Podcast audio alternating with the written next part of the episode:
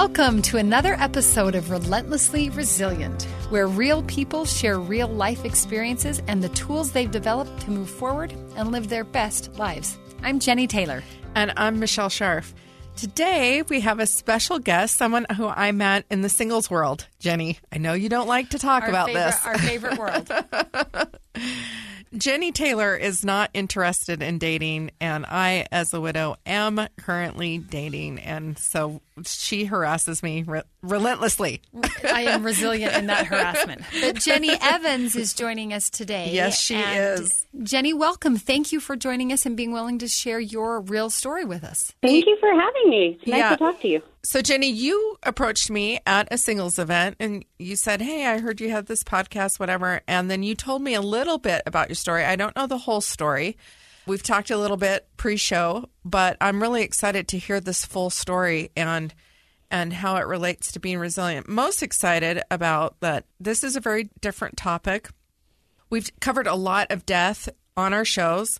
For those of you listening, it, we don't want to do just death. It doesn't have to be the most tragic event in anybody's life to be on the show. We really want to reach out and talk to people who have had hard, difficult things that they've gone through at whatever level that's difficult and hard in your own life. And if you recognize that you have some skills and some tools of resiliency that have helped you to move forward, we want you to reach out and call us. Yeah, So I just wanted to plug that before we get started on the story. I really appreciate you approaching me. We want to hear more of these stories. Yeah. So, So, Jenny, introduce us to you and also to our listeners. Give us a little of your background who, what, when, where, why, all of that before we get into kind of the meat of the story. Help us get to know you a little bit better. yeah. Oh, well, nice to talk to you. Um, yeah, I met Michelle at a singles event, and you know how much fun the singles world is. and I deal with my adversity through adventure. And so my thing is that I am I am single, I am childless, and I'm in my mid 40s. So I'm kind of an anomaly here in northern Utah. And I have dealt with the grief of not having children. I have dealt with various relationship issues and a couple accidents, a motorcycle accident and a car accident that you know could have been fatal and uh, was quite a recovery from both. And I have dealt with all of that through adventure. So learning new things, traveling, interacting with different cultures, learning new skills, finding new hobbies.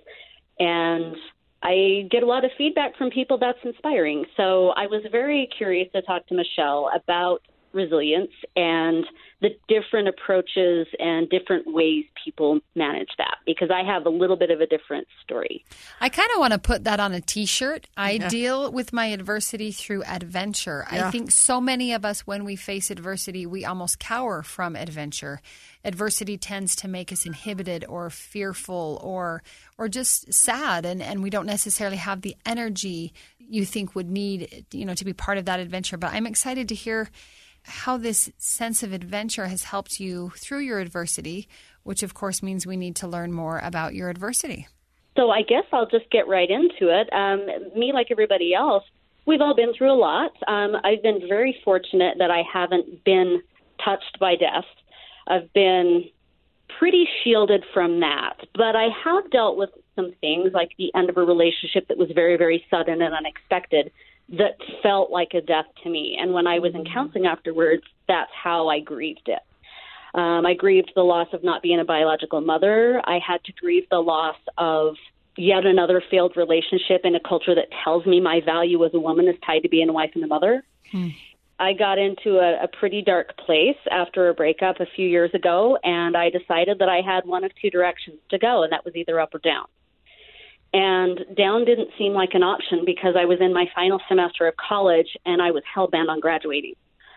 So I decided, okay, whatever I'm going to do with my life and be angry or, or whatever, I'm at least going to graduate first and then I'll figure it out. And thankfully, that distraction got me out of that mindset I was in and allowed me to start the healing process. I love it. Tell us more about that first accident.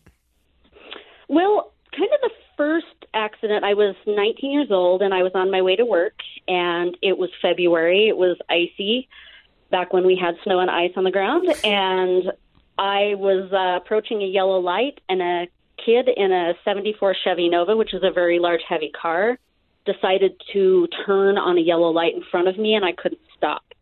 And uh, he was uh, 16 years old, just gotten his license, just got the car, was in a hurry, and I got in a near head-on collision, uh, fractured my hip, stitches in my arm, and surprisingly enough, I didn't have a seatbelt on, which is not the way I normally operate. I, I'm, I'm very safety conscious, and that one day I didn't have one on. And when I got to the ER later that day, the attending physician said if I would have had my seatbelt on, likely would have crushed my pelvis.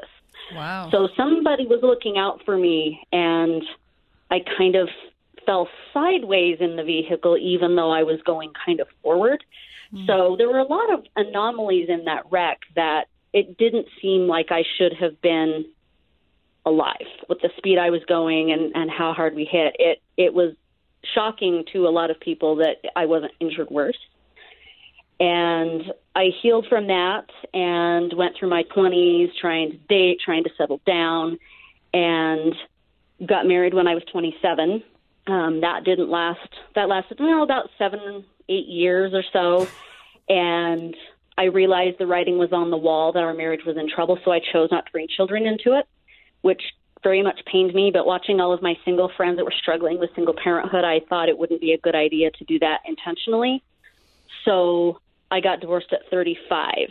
And my year that slapped me, Jenny, was uh, 2010 uh, through 2012.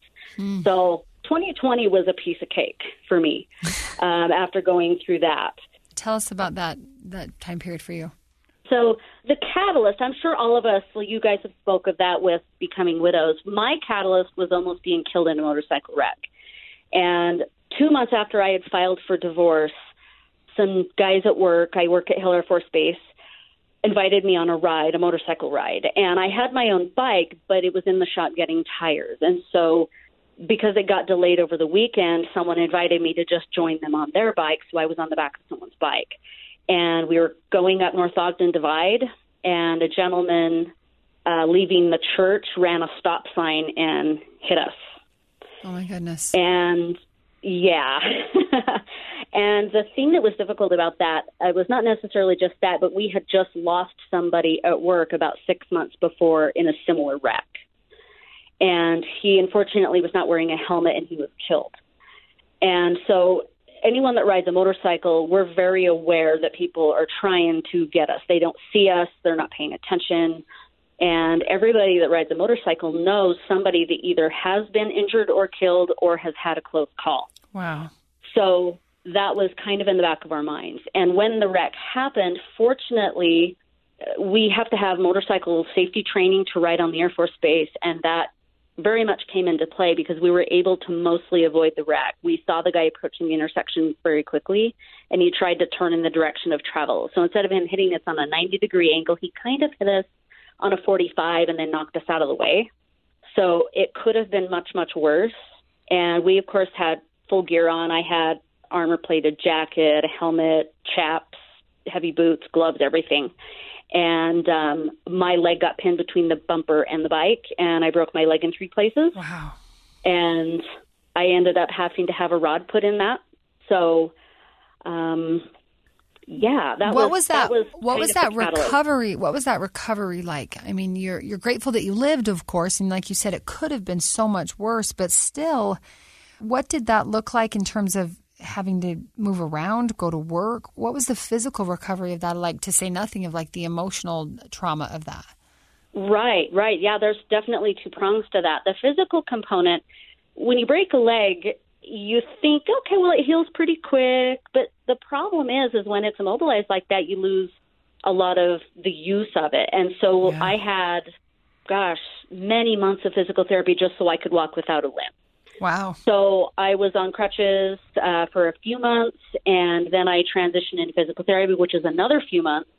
And I thought it would be a knee problem, but it ended up being an ankle problem. An ankle really controls how much you walk and how you walk. Mm. And so there was a lot of physical therapy.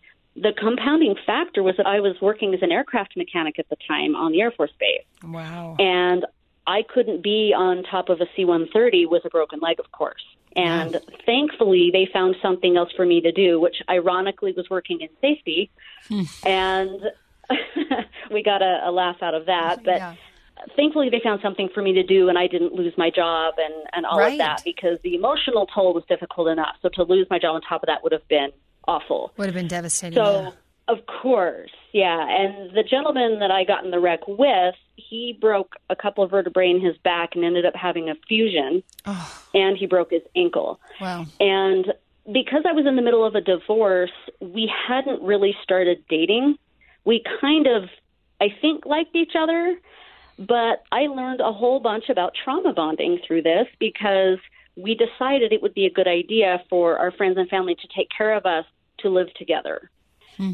So we stayed in the same house. I, I went and stayed at his house for a couple months after, so it was easier for one person to care for us rather than two or three, and the logistics of that. And so, um, what I thought was a developing relationship was kind of toxic. And as I was going through the physical healing process, I had a friend of my dad's pull me aside and warn me about getting addicted to opioids. And he said to me, I've had multiple surgeries and I know multiple people who have gone down this path of becoming addicted to opioids. So if I were you, take the minimum amount you can. Just enough to take the edge off, just enough to get through the day. If they tell you you can take four pills a day, try to take one, which is exactly what I did. And I took one pill a day, a half in the morning, a half at night, just to get kind of through the day. Fortunately, I have a pretty high pain tolerance, so I was able to grunt my way through it and do physical therapy and such without having to take a lot of painkillers. But the person I got in the wreck with, obviously with a back injury, was eating a lot. And I saw the difference in our healing processes because I had a lot of time to think. And I noticed that I was healing at a faster rate Right. and better by taking the, oh my gosh, that was close approach than the poor, pitiful me, I can't believe this happened approach. And that's kind of the catalyst for me when I realized what is wrong with me. I was on the pity pot, worried about my divorce. I felt like a failure. I felt like I was never going to have children. And I decided, you know what? I've been given a second chance, literally a second chance, because I've almost been killed once before. Someone's trying to get my attention.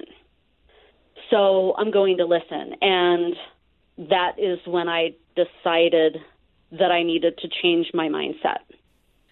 Wow, I appreciate this background. I'm listening to this whole story, trying to take all of this in. Um, I, I'm looking forward to seeing what we're going to hear next. We're going to take a quick break and come back and see what happens after that deciding point for you, that decision moment, and then what what happens, either good or bad. You know, where does life take you next? We'll be right back.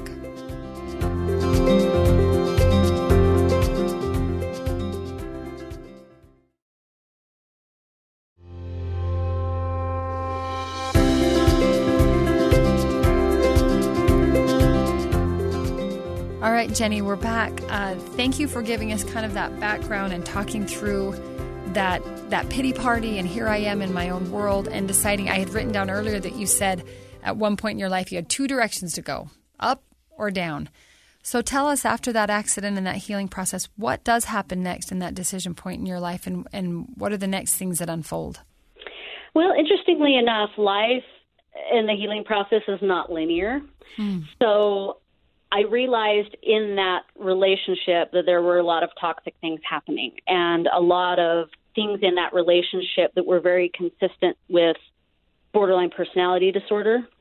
And when I realized the reality, because I thought I was going crazy, some of the things that were happening between us, um, I was being gaslit and I was being told that my reality wasn't real, and the things that I, I was feeling and hearing were in my head, and, and that was very confusing to me, especially when you're trying to heal from something traumatic. Right. And when I got free of that, I decided, okay, I'm going to be single for a while and I'm going to heal. And then, of course, life had other plans, and I met somebody and I worked with his mother, and she wanted us to connect because we had both been in motorcycle wrecks. And it just was a friendship that was just kind of an information trading thing, and we ended up really liking each other. And I felt different. I thought this guy was the one. I thought I'd finally healed and met somebody, and then he just disappeared one day.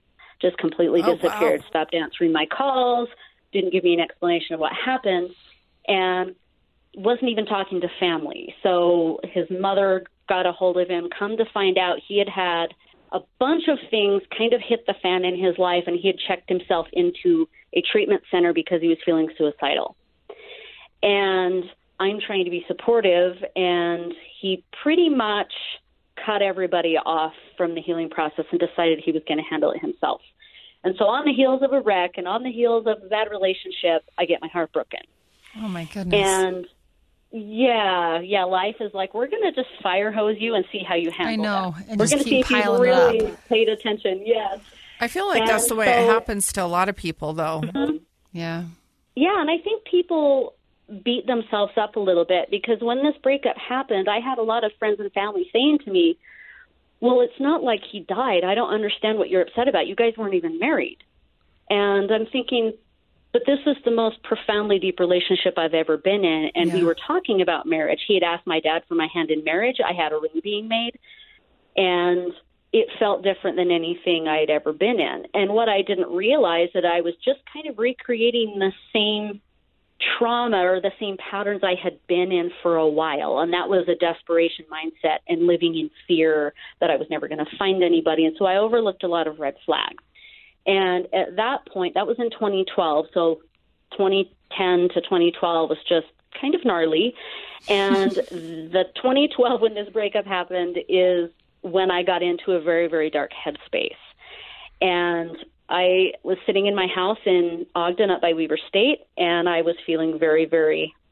I was in a very dark place. I'll just say that. And I, I literally decided, you know what? I can do one of two things. I either go up or I go down.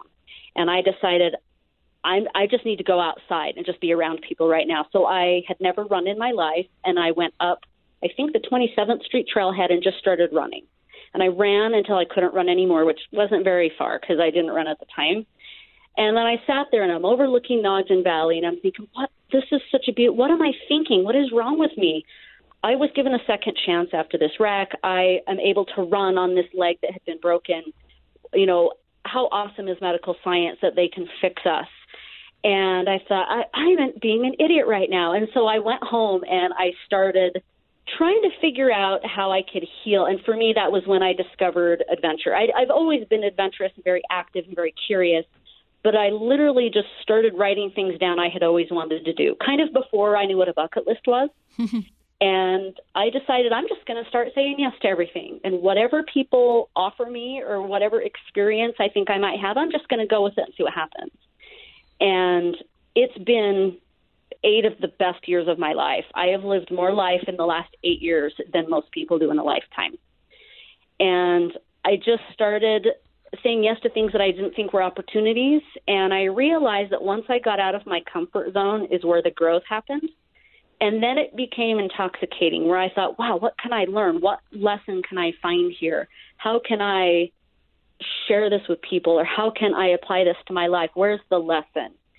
And once I started trying new things and pushing myself out of that, that comfort zone and out of that fear mindset, everything just blossomed. I just want to know, like, what are some of the adventures you went on? Like you, you mentioned that you ran that day, and then you started to say yes. Can you give us just a few snippets of like what were some of those early adventures in that the beginning of those eight years now?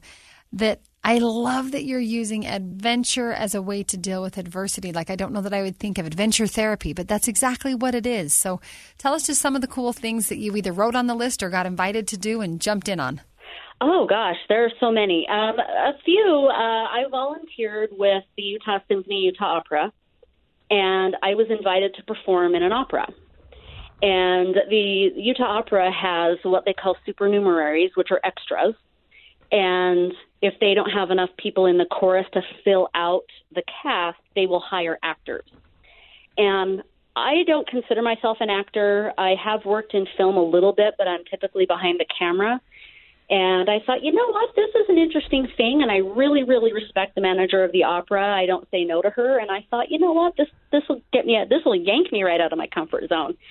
And I had an incredible, incredible time. Um, I've actually performed in three operas since, and it is the most amazing experience And it, it's not lost on me how lucky I am because here I am where there are people who wish their whole life to get to that level of performance. And here I am walking right onto the stage of Capitol Theater.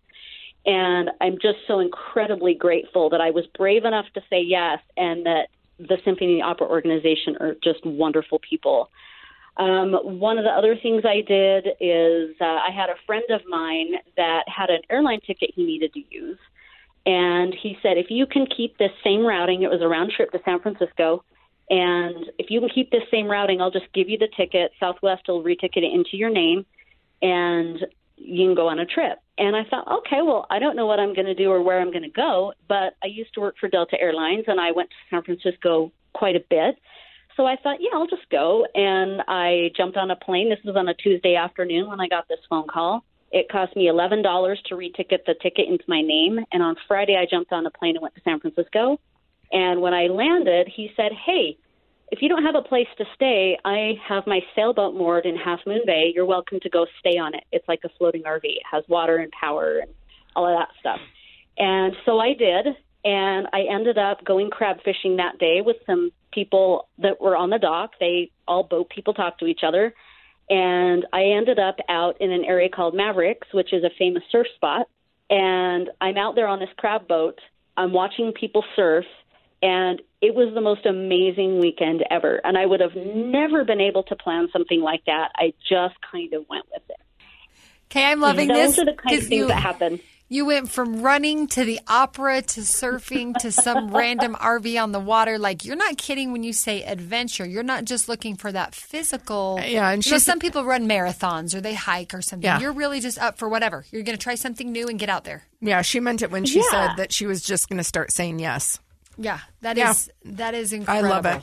I love it. And there have been things that haven't worked out. The the the cool thing that I learned throughout this is that everybody has fear. Everybody has trepidation. And if you can just push through that, magical things happen. We're all afraid of something.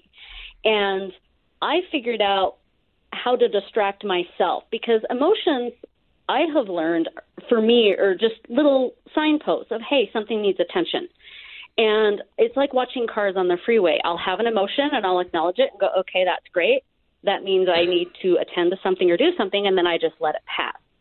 And I've been able to distract myself in a way. That was how I figured out how to be resilient is to get my mind involved with something else. And I did run marathons. I've I've actually not run a full marathon, but I've run several half marathons and I've done several Spartan races and tough mudders. And that was really fun, but the physical challenge was great, but I also needed something to challenge my mind. And so for me, I I like to learn new things and I like to see new things and to travel and and so for me, that distraction enabled me to take my focus off of my problems or emotions just long enough that I could get past the emotion and past the feelings. And then when you're in a little bit better place, when you're exhausted, you've got endorphins from running or you've had a great trip, then your brain is in a different place to receive information or to address problems in your life. And so I realized, okay, if I'm feeling something and I'm struggling with something, I need to distract my brain for a little bit so I can just kind of get my breath and then work through it. Okay, this is brilliant. Yeah. Brilliant to say, for one, the fact that you recognize that the emotion is a sign. The emotion is, hey, something needs attention, whatever that is. But then not trying to address that need in the middle of the emotion. Like that is incredible to mm-hmm. say, I'm going to acknowledge I'm sad, I'm angry, I'm depressed, I'm whatever.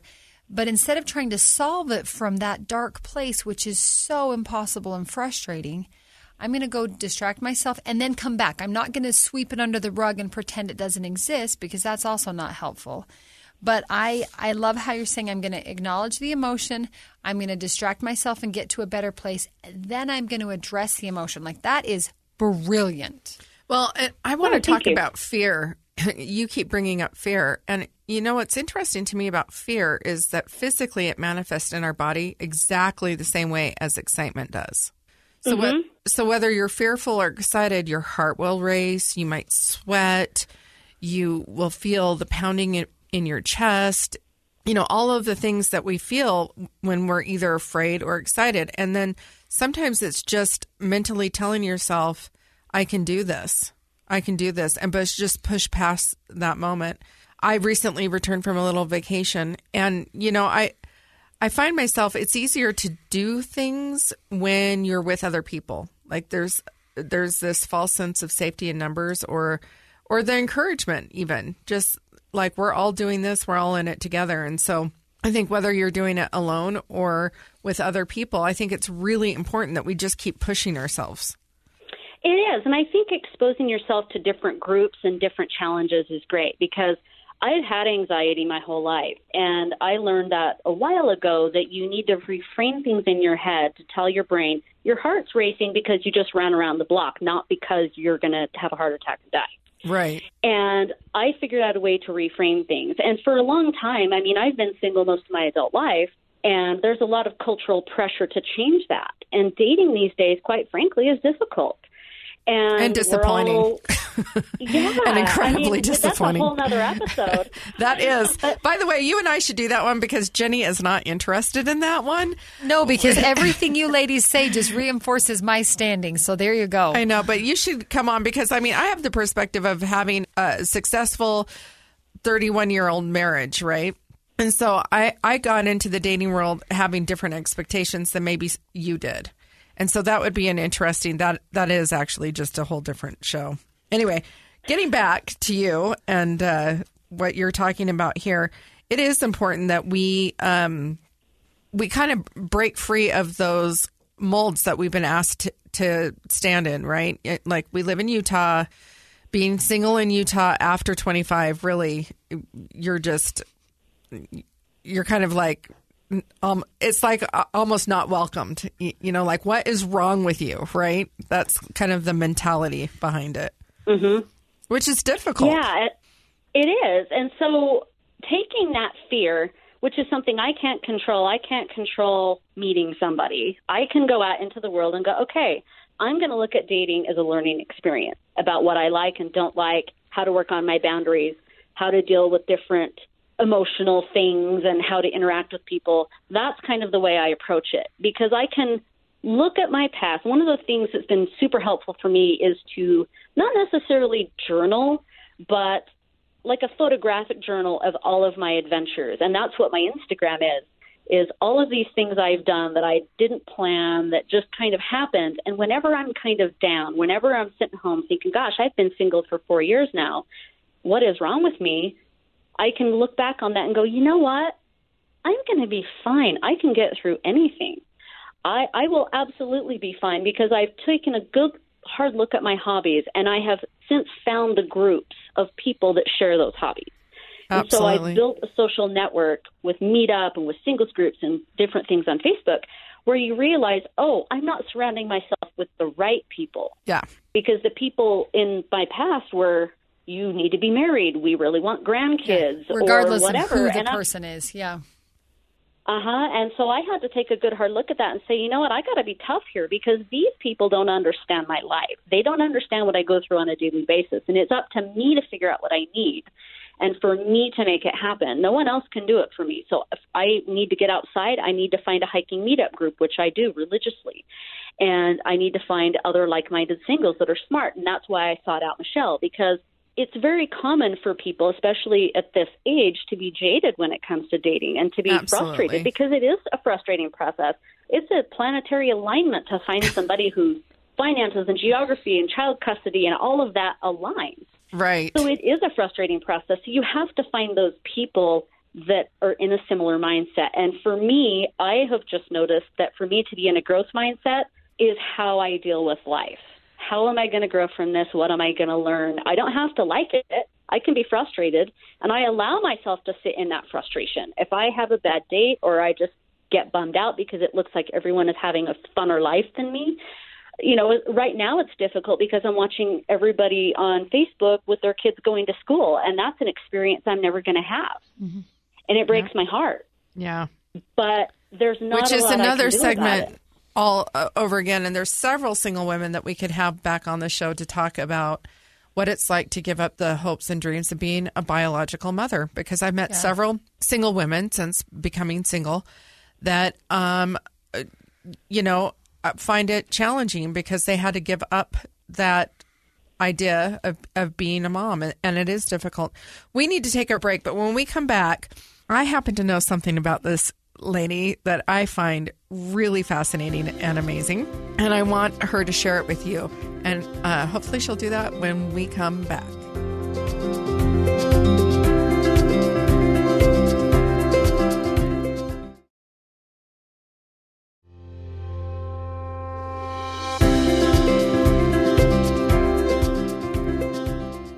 And we're back with Jenny Evans. Jenny, thank you so much for being on here. And definitely we'll have to come have you back on because there's definitely some other episodes that we can cover that are it's not grief death related, but grief other way related. Grief loss. Yeah. So um tell us a little bit more about you, this concept of adventure. Tell us about your experience with trapeze and where where's your other loves and interests? What, what goals could maybe we help you set or accomplish or achieve? Oh goodness, I have so many. So the trapeze thing. So one of the things I decided to do was that I'm just going to go out and live my life, and if somebody finds me, they find me. I'm going to be fine alone. I have a great network, and one of the things that bothers me is how much we stigmatize being single and childless, because there's nothing wrong with it. Um, I felt I had made the right decisions at the time, and I'm trying to show people you can live a full, happy life without having children, or if you're single, because I think a lot of people worry way too much about it. And being single is that time you have to pursue all of these goals and do all of these things very selfishly that you want to do. And the um, thing you were alluding to is that I have a goal to do something called wing walking. And wing walking is something they did in the early days of aviation where women would get most mostly women would get on top of a wing of biplane and walk around and do tricks. Um, so the barnstormers back then, that was their entertainment. And I found a school up by Seattle that still teaches it. And I really, really, really want to try it. Um, I don't dare tell my mom. I think I'll have to just show her pictures afterward. But I think at this point, my parents aren't really too surprised at the stuff I do. I mean, I'm a little bit of a thrill seeker. I've skydived, I do flying trapeze, I ride motorcycles, and I'm not actively trying to push it, but I like to push myself out of my comfort zone. But it kind of zone. feels I like maybe you are. break but- oh, a Jenny's bit. over there The going, mom- I have a daughter who The mom does me. trapeze. Yeah. The mom and me is going, absolutely, yes, you are. And Well, now you're worried about thing- your daughter hearing this episode and going, Yeah. "Oh, I could take trapeze off to wing walking." Yes. yes. Walk those Both- wings, girl. Walk things- those wings. Both things are relatively safe. Um, trapeze, because of both both things have a lot of liability, and so you you're wearing safety harnesses, and there's a lot of rehearsing and safety training that goes into it. But I just happened to be in LA about five years ago visiting some friends, and I needed to kill an afternoon. And I went down to Santa Monica Pier, and there's a trapeze school down there. And I thought it was made up for TV. I didn't know it really existed. And I have a gymnastics and tumbling background, and I lettered in diving in high school. So I'm kind of used to that kind of physical activity. And so I took a class, and five years later, I started at 40. And I have no desire to try and join Cirque du Soleil, but it is some of the most fun I have ever had in my life. Um, it's like swinging around on the swings when we were kids. You land in a net, it's nice and bouncy. You're on safety cables so you don't fall off. I mean, you just land very softly in the net. There's a coach on the platform and a coach on the ground, and so you're constantly being watched, and they're they're looking out for your safety. And I just thought, you know what? how can I shock people now? Like what now it's become kind of a game for me because all of my friends are like, You live this adventurous life, what are you gonna do next? And so for me it's kind of fun trying to find things that are just different and unique and that's kind of where the wing walking came in. So I I am uh, just getting ready here very soon to start my private pilot's license. And I have worked in aerospace for 25 years, and my first love is aviation. And I have always wanted to do it, and it's an expensive hobby. I've never been able to do it until now. Now I'm mid career, I have a great job, I have a home, and I'm able because I don't have grandkids to spoil. I have to just spoil myself, and so I decided I'm going to learn to fly. And that's where the wing walking came in. I just happened to find it on Instagram, and I thought that is the weirdest thing I've ever seen. I I have got to try that, and it's as much about getting to ride in a vintage biplane as it is getting out and walking on top of it. But I just, it's just such an interesting, weird thing that I'm just, I just itching to try it. I love it. I think it's so cool. And I just, I hope that everyone can understand why I would want you on my show today. I just think that you are the example of what we all should be doing in our lives, whether we're married, unmarried, whatever our life situation, we should always be striving to push ourselves and put ourselves in out of that comfort zone, whatever that comfort zone is. Just push ourselves a little bit so that we can grow, right? Right. And I think one of the things we do as people is we minimize our own struggles and failures because I didn't have to see someone through cancer. I didn't have to deal with the death of a spouse. That's deep and that's heavy. And so a lot of times I think from my standpoint, I'm thinking, well, my problems pale in comparison to that. But to me, those problems are just as heavy. There's things in my life that have been a huge struggle and been a lot for me to get over. And so I think what people need to do is just to kind of be honest with themselves and go, hey, it's okay to struggle. We all have struggles. It's okay we to be all frustrated struggle. with things. I And hate no matter it. how big or how small they are, Right. we, can, we can manage them. Which is why I'm so glad that you came on the show today, too, to talk about these things because it's not, like I said before, it's not just the big, heavy things. Jenny and I, Jenny had a very public loss of her husband. It was tragic, it was awful. I had a more personal loss where my husband was sick for a long time and we knew that we couldn't do anything to stop his inevitable loss of his life and that was very hard to, and difficult to deal with. But those were not the only things that defined our lives. Jenny's had a lot in her life. Lost her dad; he committed suicide when she was young. I had other losses as well. When I was first uh, married, I had several miscarriages. Um, about nine before I was able to have my first child, and then two late term miscarriages um, after 20 weeks that were really hard to get through. And so, you know, we don't carry those and we're not so public with all of those things all the time, obviously. But all of us have stories that are hard, and some of them are not necessarily even on that scale, but that doesn't mean that they're any less difficult. So I, I hate the comparison. The comparison is a hard thing for me because I'm like, it doesn't really matter because if that's your challenge and that's where you're you're at, whatever that challenge is, and it's very difficult to overcome, it's your challenge. And until you figure out how to be resilient and how to grow and how to move on, um, it's still your challenge, right? And so I, I, I really, I don't like it when people start saying it's nothing to what you've been Yeah. through. It's like, well, I it's okay. I agree, and Jenny, I love what you said that your your year 2010 to 2012 was so hard, so that 2020 came along, and you're like, whatever. I I felt that way a lot of times. I'm like, mm-hmm. we, and for me, my my disaster of 2018 started long before the November when Brent died. My my difficult thing was we had our home flooded and we had to be relocated and we had to do a remodel. And now I look at that and say, okay, that is not on the same scale as burying my husband. But you know what? That beat me up a lot more. That was so hard and that was so overwhelming. Mm-hmm. And and so I do think you're bringing up some really good points here to say that hard is hard.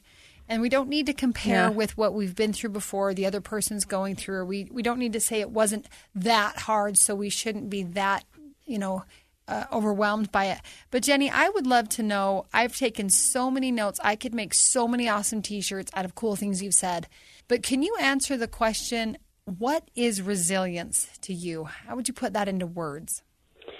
I would say resilience is knowing how you tick and knowing how you deal with frustrations and struggles. It took me a long time to put a finger on the fact that I needed to distract my brain. And I didn't really learn that until I just kind of started reacting to things, started doing these adventures and going out hiking and doing different things that I realized, oh my goodness, that's it. I just need to distract myself. And so I think being honest about what you need, how big or how small, or how you deal with things, whether you think it's right or not. I mean, some people deal with things through thinking or crying or yoga. Well, if that's not your thing, you can do it through cooking. You can do it through lots of different ways. And so for me, learning to be resilient and what I would tell people is to really take a good hard look at the things you enjoy and the things where your brain can disengage. Like when you're doing yoga and you have to focus on not falling on your head. Mm-hmm. you know, where you have to focus on what you're doing and find those things you can focus on and figure out a way to make that work for you. Because I think even though I haven't dealt with a big, heavy, crazy thing yet, I have complete confidence I will be fine because I have taken so many baby steps in that direction that now I have tools and now I have skills to get me through things. Now I know, hey, my parents are in their, you know, mid to late 70s. They're not going to live forever. At some point I'm going to have to deal with this. And I have complete confidence that I'll be okay because I have taken all of these little things that all coalesce into big things and then you realize, you know what, I can get through just about anything. I I I will be fine. That is so awesome. It's amazing. Being self-aware is absolutely a trait of resiliency. It's just spot on. It's being honest with ourselves is one of the, the most important first steps of being resilient.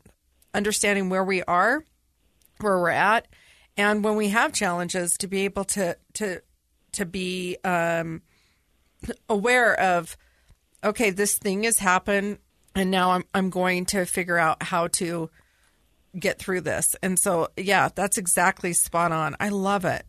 I love what you said that resilience is knowing how you tick and mm-hmm. what you need to do to get yourself out of that. And it's not what the textbook says I should do or what the other lady at the grocery store did that worked for her. I, and you mentioned things, whether it's that sense of adventure or cooking or yoga. I think a lot of times we think, well, in order to help my mental well being, I should do things that fit in the mental well being category. Well, maybe for mm-hmm. you, cooking something gets you in a mental well being category. Maybe talking with a friend. Maybe I just watching a movie. I will never forget the night my dad died when we first found out that he he had died. Um, we watched Ferris Bueller's Day Off.